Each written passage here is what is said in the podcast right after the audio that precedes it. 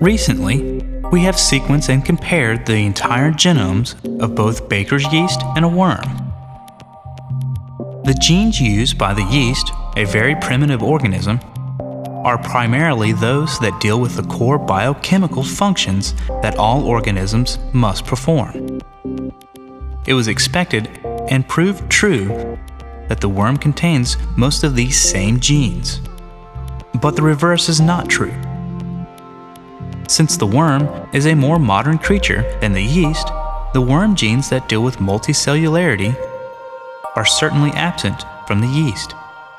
But more than that, these extra genes are directly derived from the primitive genes that provide core cellular function. A larger study reveals at the genetic level, newer genes are copiously created from more primitive forms in order to accommodate the requirements of more modern and more sophisticated organisms.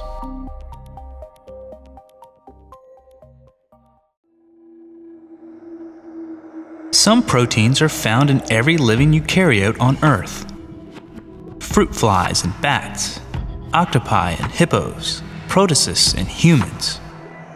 One such protein is cytochrome C.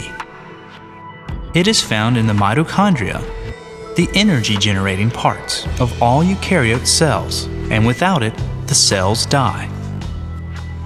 Experimenting with yeast, researchers have shown that human cytochrome C protein works for the yeast as well as its own.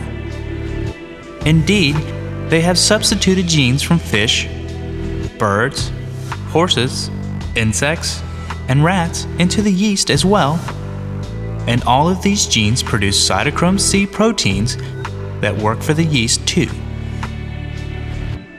But the gene that codes for this protein has been buffeted with sequence mutations over the billions of years that it has existed. Essentially, all of these mutations are silent. Null sequence sections inserted in a gene that do not change the protein that is built from amino acids based on these genes. But these mutations do tell the genealogy of the owners. For example, humans and chimps have exactly the same amino acid sequence for this protein. It hasn't mutated in the 6 or 7 million years since our lines separated. And our common gene is at most 10 amino acids different from all other mammals, confirming our close relationship with other mammals.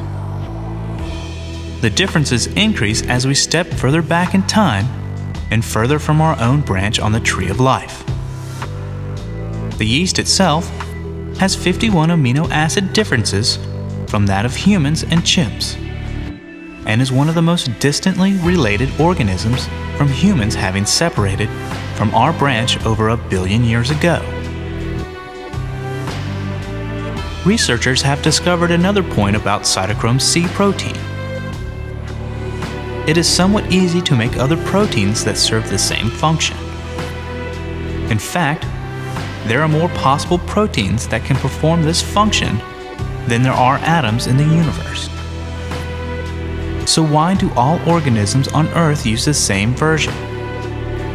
The answer is simple, really. We inherited the one we use from our common ancestor.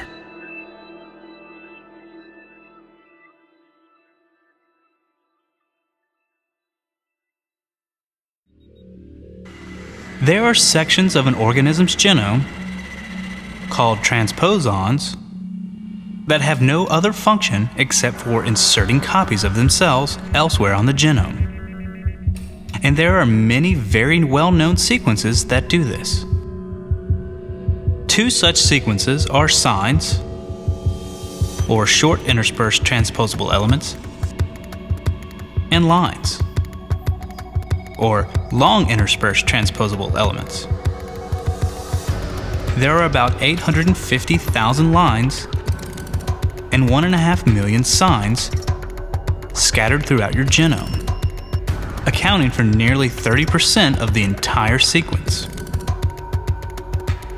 While they are useless to the genome and sometimes cause significant damage, They are useful to our investigations since essentially the only way for them to go from one organism to another is through direct DNA duplication and inheritance.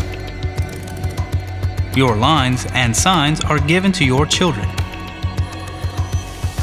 The parts of your DNA that make up your genes are relatively small sections scattered among other useful parts of your genome, as well as your LINEs and SINEs. Like fingerprints, the patterns recognizable in these non gene sections are unique to individuals. They are similar in relatives and less similar in distant relatives. This is the basis of DNA fingerprinting. And since these sequences are passed down from parent to child, finding the same sequence in the same place in two different organisms is direct evidence that the two organisms have a common ancestor. Biologists have used this idea to demonstrate exactly how different species are genetically related. Here are two examples.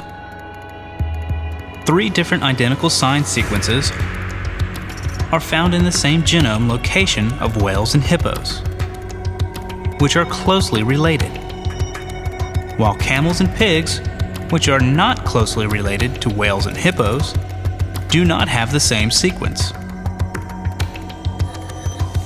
The most numerous SINE element in your genome is called the ALU. In the human alpha globin cluster, there are seven ALU elements and each one is shared with chimpanzees in the exact same seven locations, guaranteeing a common ancestor. When ALU elements are deposited on top of other ALU elements, the markers become a chronology of development. Very recent human ALU sequences have been used to trace historic and prehistoric human migrations since some individuals have new ALU insertions that other individuals lack.